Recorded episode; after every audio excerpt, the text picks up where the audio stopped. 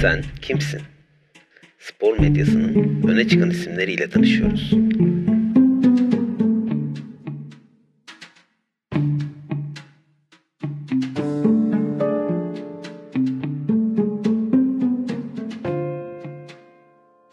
Selamlar herkese. Plase Dergi'nin yeni içeriği, sansasyonel içeriği Sen Kimsin'de bir kez daha karşınızdayız. Efendim bildiğiniz üzere Ford dünyasının önde gelen isimlerini burada ağırlayıp onlarla sohbet ediyoruz.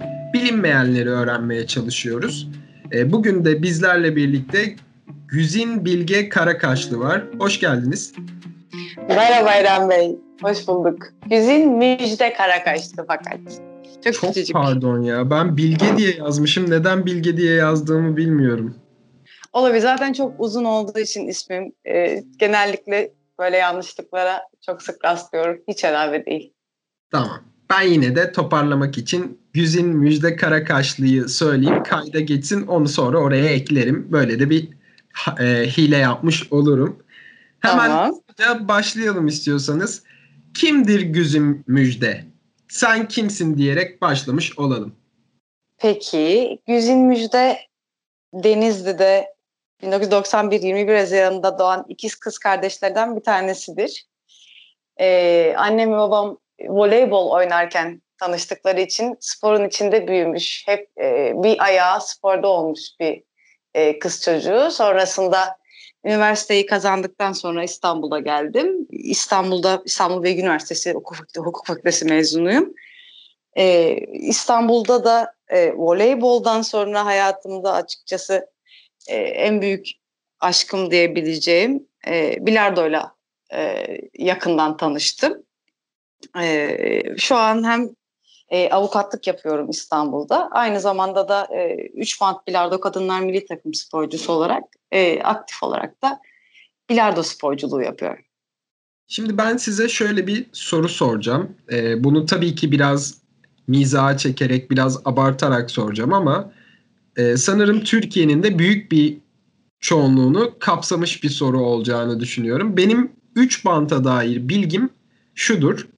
E, bilardonun daha az topla oynananı. Herhangi bir bir hakim değilim. Herhangi bir bir e, şeyine hakim değilim. Semih Saygıner'i az çok tanıyorum. Bir de şunu biliyorum. Snooker var. O da bilardonun daha fazla topla oynananı sanırım.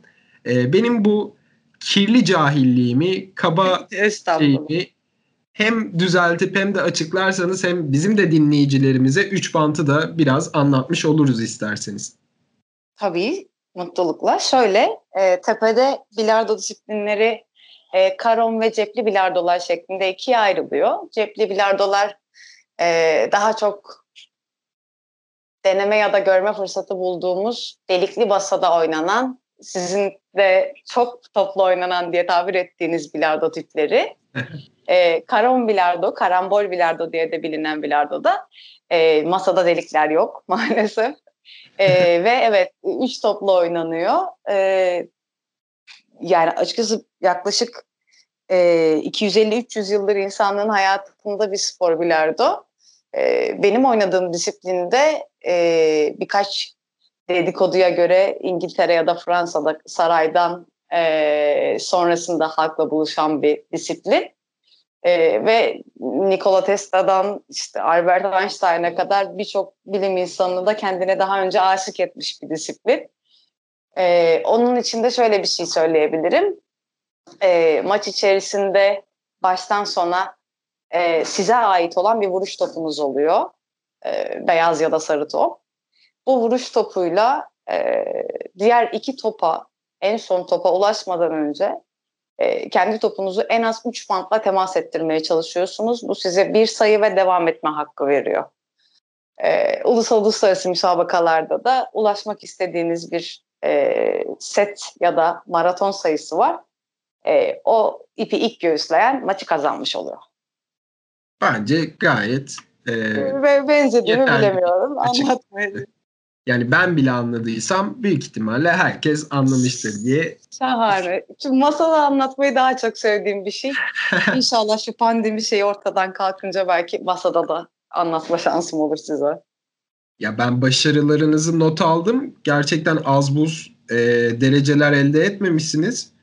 2019 ve 2015'te Türkiye'de birinci olmuşsunuz. Avrupa'da 2019'da ikinci, Türkiye'de üçüncü olmuşsunuz.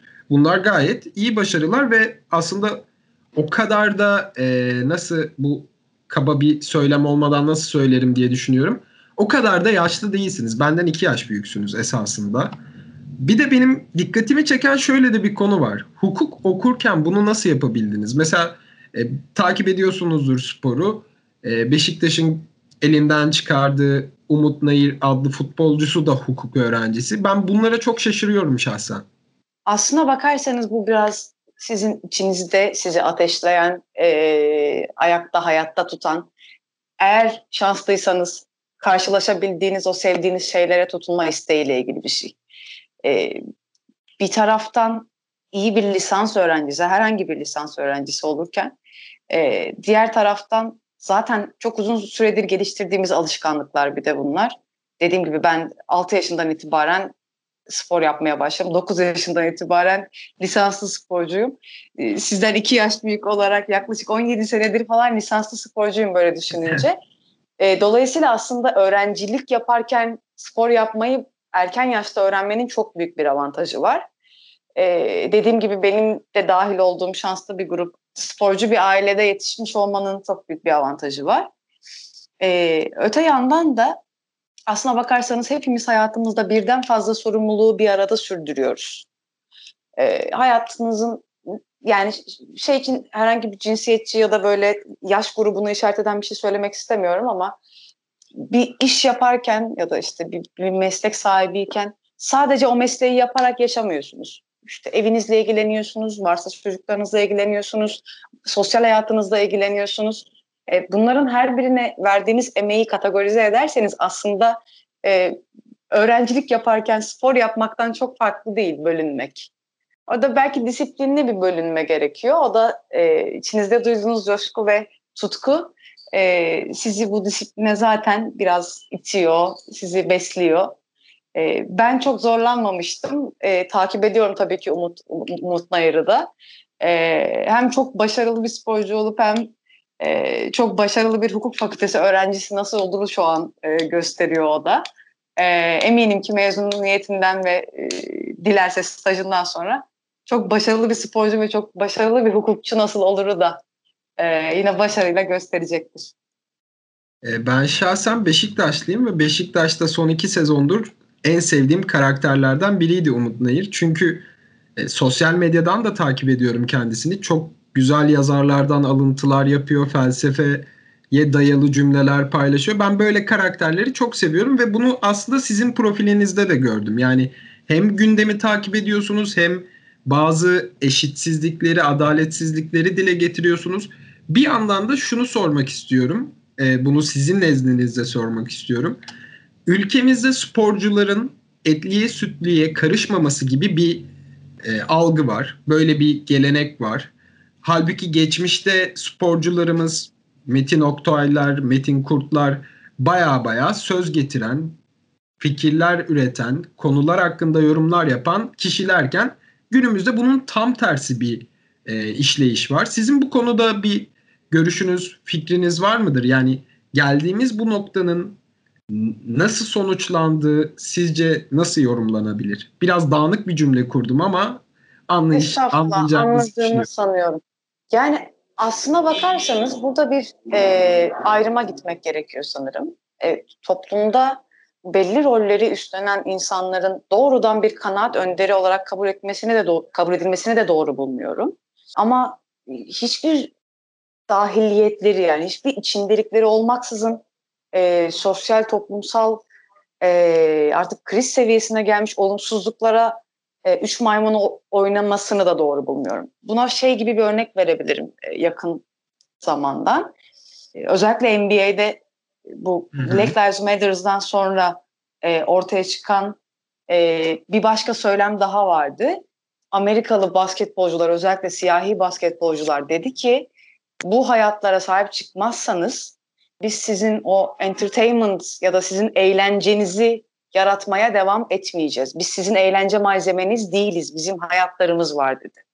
Şimdi dolayısıyla bazı duruşlar toplumsal bir e, artık hani e, ses çek, ses çıkarılması zorunlu olan durumlarda ortaya konması gerekli aksi hakikaten moral olarak etik olarak da çok doğru olmayan duruşlar.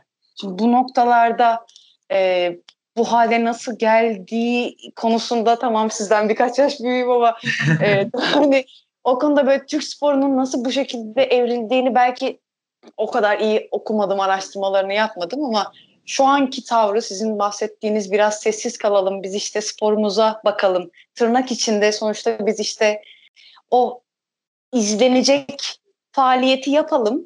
Hani entertain edelim insanları, mutlu edelim, bize baksınlar, eğlensinler ya da işte heyecanlansınlar. Biz de başka bir şey yapmayalım tavrını çok doğru bulmuyorum. Hani burada e, pek çok alanda artık hani e, Türkiye'de sosyal medya üzerinden herkesin bir farkındalık yaratmaya çalıştığı bir devri yaşıyoruz üstelik. E, sporcular yalnızca sahada, yalnızca kendi özelimde, sadece masada doğru bir teknikle toplara vurarak kendimi e, ifade ettiğimi, e, ülkeyi temsil ettiğimi, bir sporcu duruş sergilediğimi düşünmem ben, düşünemiyorum. Belki bu sebepten de daha önce e, bir şeyler söylediğimi duydunuz, gördünüz ya da söylemeye devam edeceğim. Bu şekilde hissettiğim, bir, bir, böyle bir felsefeye sahip olduğum için. Ben bunun çok kıymetli, çok değerli olduğunu düşünüyorum. Yani e, sizin gibi yeni gelen genç jenerasyon sporcuların artık eskisi gibi davranmayıp aksine fikir belirtip ve hak arayan sporcuların çok kıymetli olduğunu düşünüyorum. Zaten bunu yavaş yavaş aslında spor medyasında görebiliyoruz. İşte Sokrates derginin kurulması, e, bizim gibi dergilerin çıkıp fanatizmden ve takımcılıktan uzaklaşıp tamamen oyuna ve sorunlara değiniyor olması biraz da e, bize bu kaçınılmaz konuşma özgürlüğünü getirecek gibime geliyor. Bir de bilmiyorum ne kadar katılıyorsunuz veya takip ediyorsunuz ama artık bir e-spor diye bir gerçek var ve yeni nesil bizim bu futbol dediğimiz veya basketbol dediğimiz şeye uzaklaşmış durumda. Çünkü bildiğiniz üzere dinleyicilerimizin de tahmin ettiği üzere sadece bir hırgür var. Oyun yok, ortada bir eğlence bile yok aslında. E, o yüzden orayı da dinlemek zorundalarmış gibime geliyor. E, buradan da şuna değinmek istiyorum.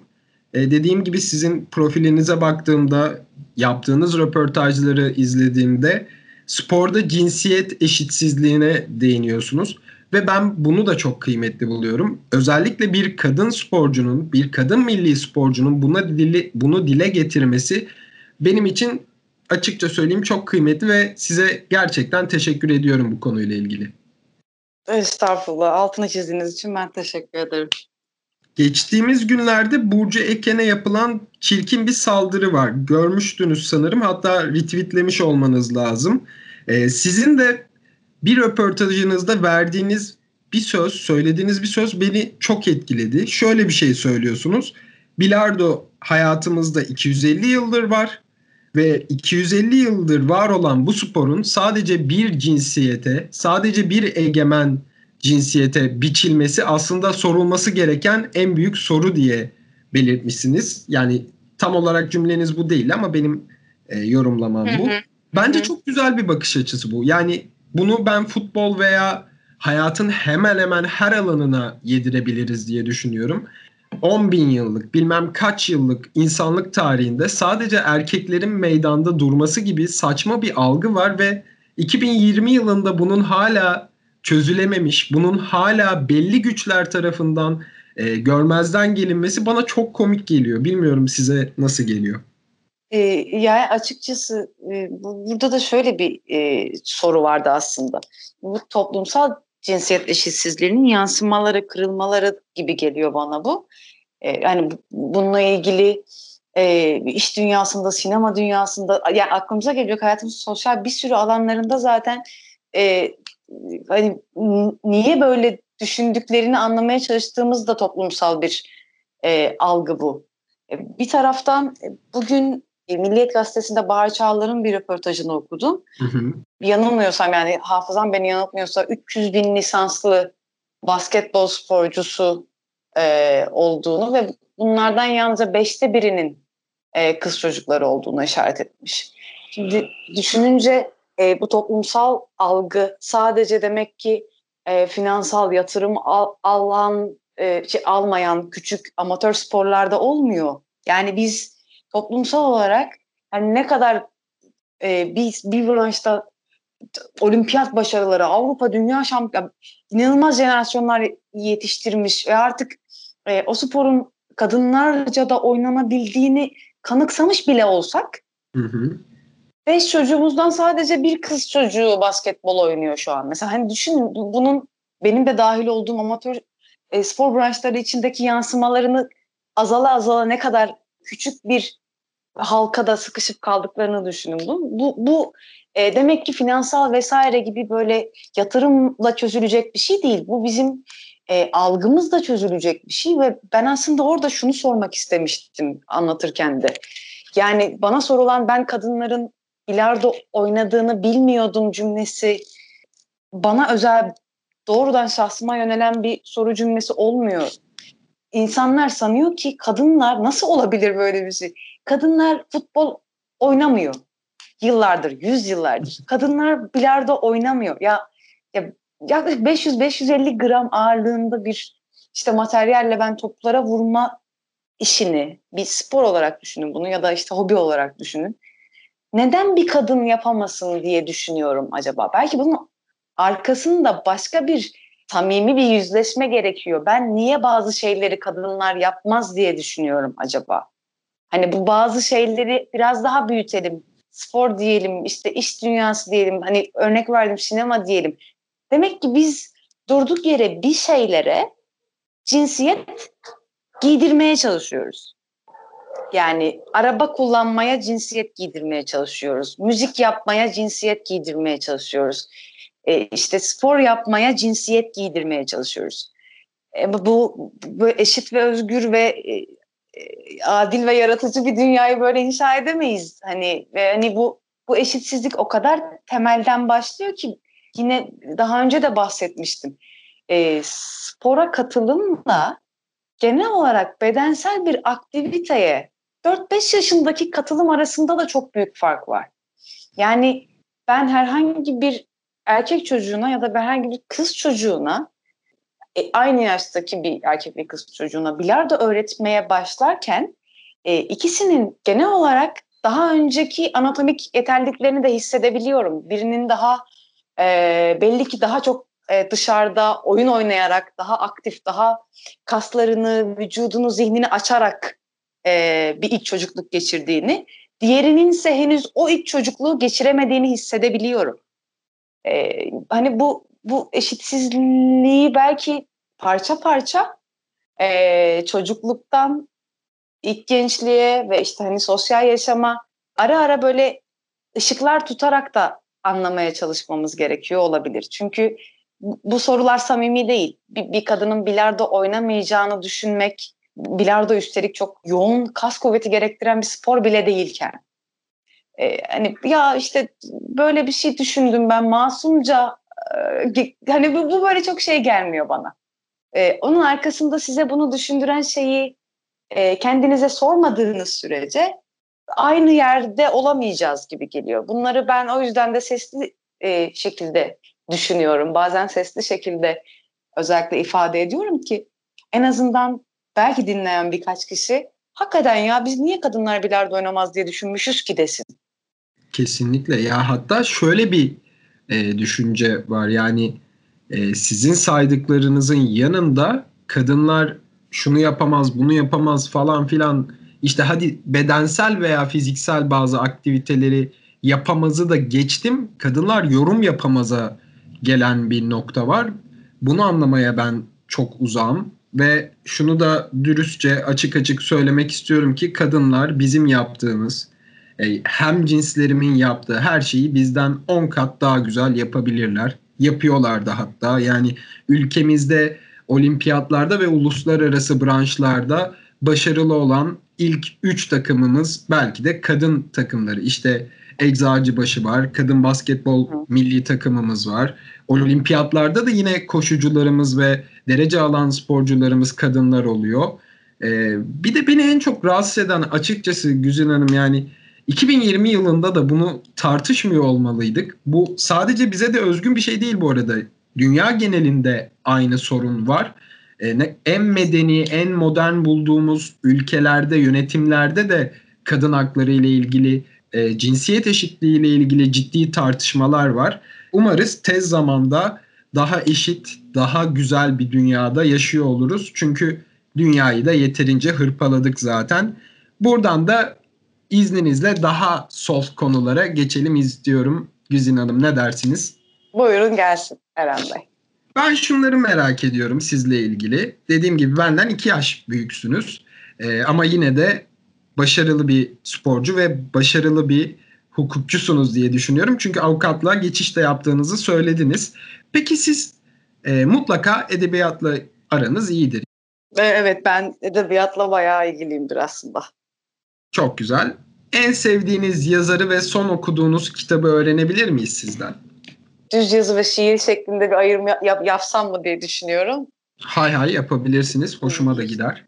Yani açıkçası ben yine şimdi e, hazır e, feminist kanaldan bir konuşma yaptım. ben şairler arasında Didem Madak'ı çok çok severim. Ah ben de çok severim. Ee, açıkçası onu mesela önce kesinlikle söylemeliyim onun dışında Nazım Hikmet severim. Yani burada teker teker saysam bu yani genel olarak şiir, şiiri hakikaten çok uzun zamanlardır okuyup takip edip e, hani jenerasyonları da takip etmeye çalışırım. Onun dışında yani açıkçası e, çok böyle klişe bir şey söylemek istemiyorum ama Sabahattin Ali hala her okuyuşumda ifadesindeki ku- kuvvetten her seferinde tekrar tekrar etkilendiğimi söyleyebilirim. Başka da yani şu sıralar aslında ben bu e, karantina sürecinde birkaç Instagram canlı yayınında izleme fırsatı bulduğum e, bir yazarı okuyorum.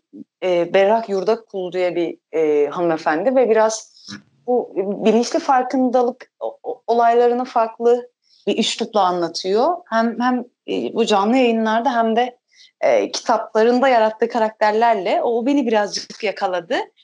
E, en son onu okudum. Senin hakkında evde şey düşündüm diye bir kitap okudum. Bir de şimdi elimde şey var. Bu Dan Abrahams diye bir e, spor psikoloğunun e, Futbol bir Akıl Oyunu diye bir kitabı var. Biraz spor psikolojisine genelde bir bakış atan daha önceki danışanlarının hikayelerinden e, küçük küçük kısadan hisseler çıkardığı bir kitap. O da bayağı eğlenceli geçiyor. İlgilisine mutlaka tavsiye ederim. Kısaca şöyle bunlar geldi aklıma ama sizin sormak istediğiniz bir şey olursa.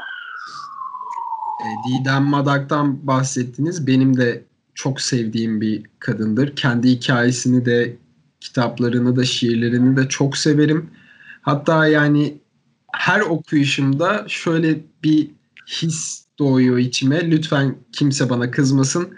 Ya keşke Didem Madan yanında olabilseydim de onu sevebilseydim bu kadar mutsuz olmasaydı diye ama tabii ki biliyorum bu mutsuzluğun sevgiyle evet. alakası yok yani onu da söylemiş olayım. Bu arada şeyi de sormak istiyorum. Bunu e, ben kendi tanıştığım kadın arkadaşlarıma soruyorum. Size de sormuş olayım. Nazım Hikmet'i ben de çok severim. Çok romantik, tatlı bir adamdır.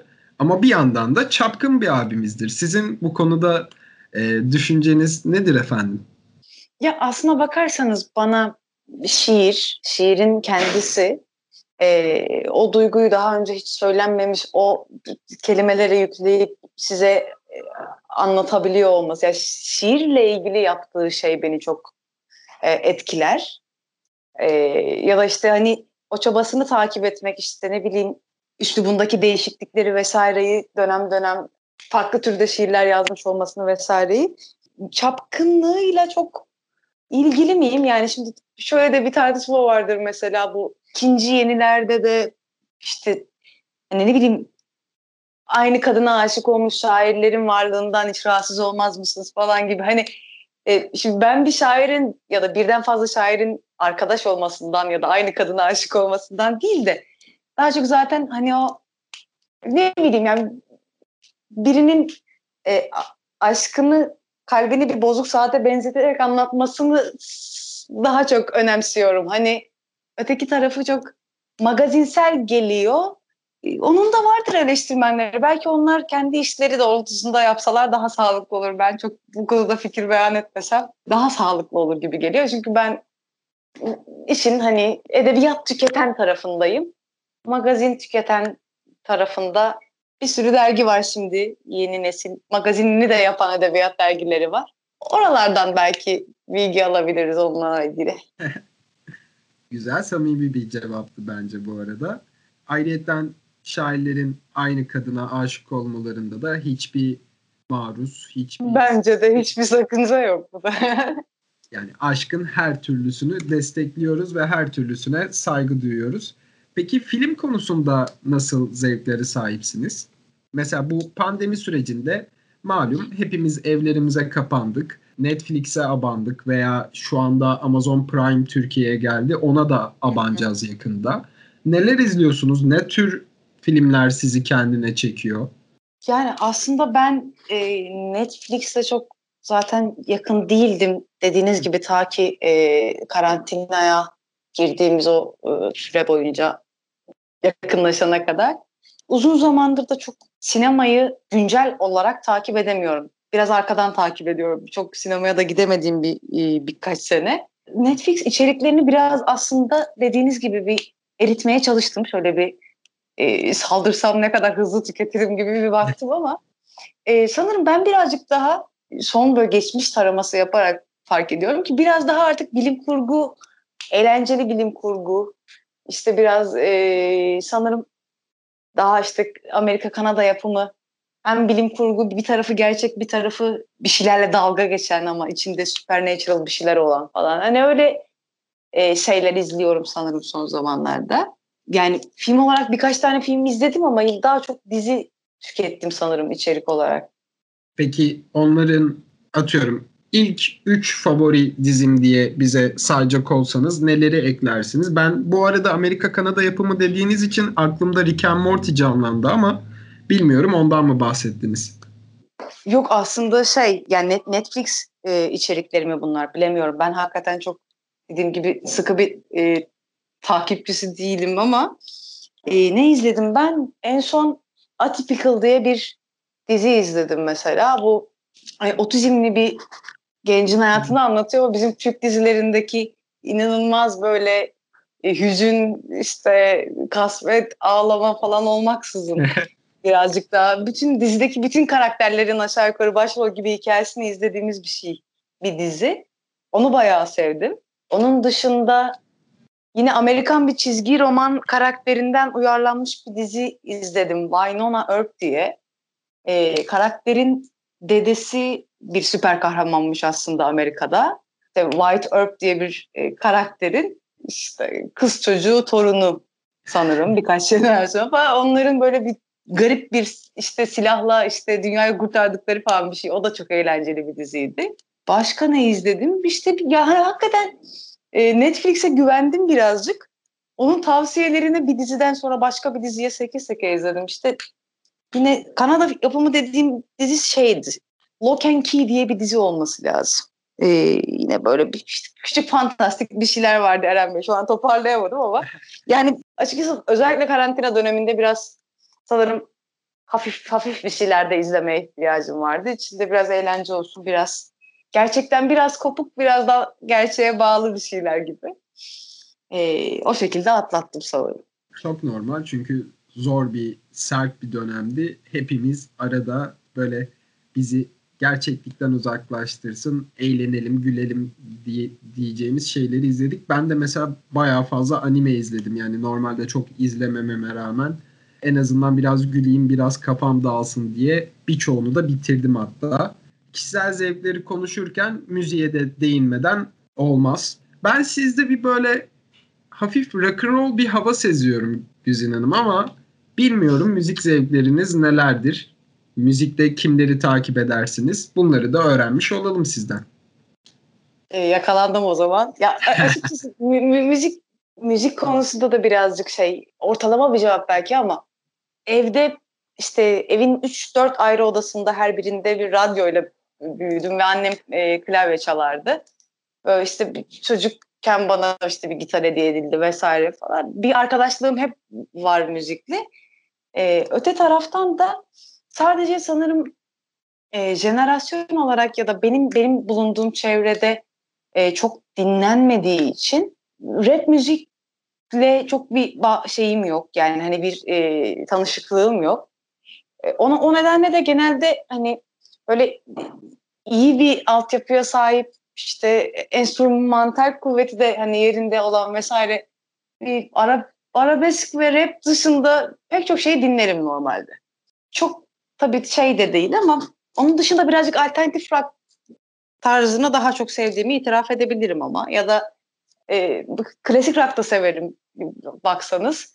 Biraz rock base bir şey olacak sanırım bu cevap. Soruda doğrudan bir cevap vermem gerekiyor muydu? Bu janra şeyi tanımlaması aşağı yukarı yeterli oldu mu acaba? Benim için yeterli oldu. Yani isterdim sizden şöyle birkaç grupta sayın ama alternatif rock cevabıyla e, beni meslettiniz. Zira ben de tutkulu bir alternatif rock takipçisiyimdir. Britanya kökenli hemen hemen her şeyi sevdiğim. Evet. Ya işte yani orada bir, birini sayarken ötekini atlama korkusu bende hep evet, vardı. Evet. O yüzden şey yapamadım. Cesaret edemedim o topa. Ya bu arada Eddie Van Halen da ölmüş. Buradan ya, evet. sevenlerine evet. başsağlığı dileyelim. Gerçekten çok iyi bir gitaristi. Van Halen'ı da Şahane. çok Sanırım ben bütün sorularımı bitirdim. Yani biraz alternatif rakı deşmek isterdim ama o kadar samimi ve güzel bir sohbet oldu ki sizi de zor duruma da sokmak istemiyorum. Ee, merak ettiğim şeyleri ben de çok eğlendim. Ha son bir şeyi sormak istiyorum. Bunu da affınıza sığınarak soracağım. Ee, ikiziniz olduğunu söylediniz. Ben bunu merak ettim açıkçası. İkiniz ikizinizin sporla bir bağ var mıdır? E, Genelde aslında... öyle olur çünkü ikiz çocukların ikisi de e, spora yönelir veya ikisi de aynı alana yönelir. Onun için merak ettim. Galiba sizin bahsettiğiniz biraz tek yumurta ikizlerinde hmm. gündeme geliyor. Biz Merve ile e, çift yumurta ikizi olarak hem hem görüntümüz hem e, karakterimiz e, iki farklı insan şeklinde geliştiği için çok benzemiyoruz. E, ama biz tabii anlattığım hani voleybolla tanıştığım sırada Merve ile beraber başlamıştık zaten işte hani sonrasında e, Merve üniversiteye geçtiğinde artık zaten ondan önce de yavaş yavaş ilgisini kaybetmişti. E, ama Merve de oldukça başarılı bir Amerikan bilardocusudur. Kendisi çok çaktırmasa da hakikaten o yani açıkçası biraz şöyle bir şey oluyor Eren Bey. Taraflar da kardeşlerden bir tanesi hayatına ekstra dahil edince bir sporu diğeri bazen e, ben bunu yapmayayım o zaman deyip hani başka bir şeylere yönelebiliyor. Merve'nin o yüzden voleyboldan sonra çok bilardo ya da başka bir sporla ekstra bir ilgisi olmadı. O birazcık daha yoga ve pilatese e, yöneldi.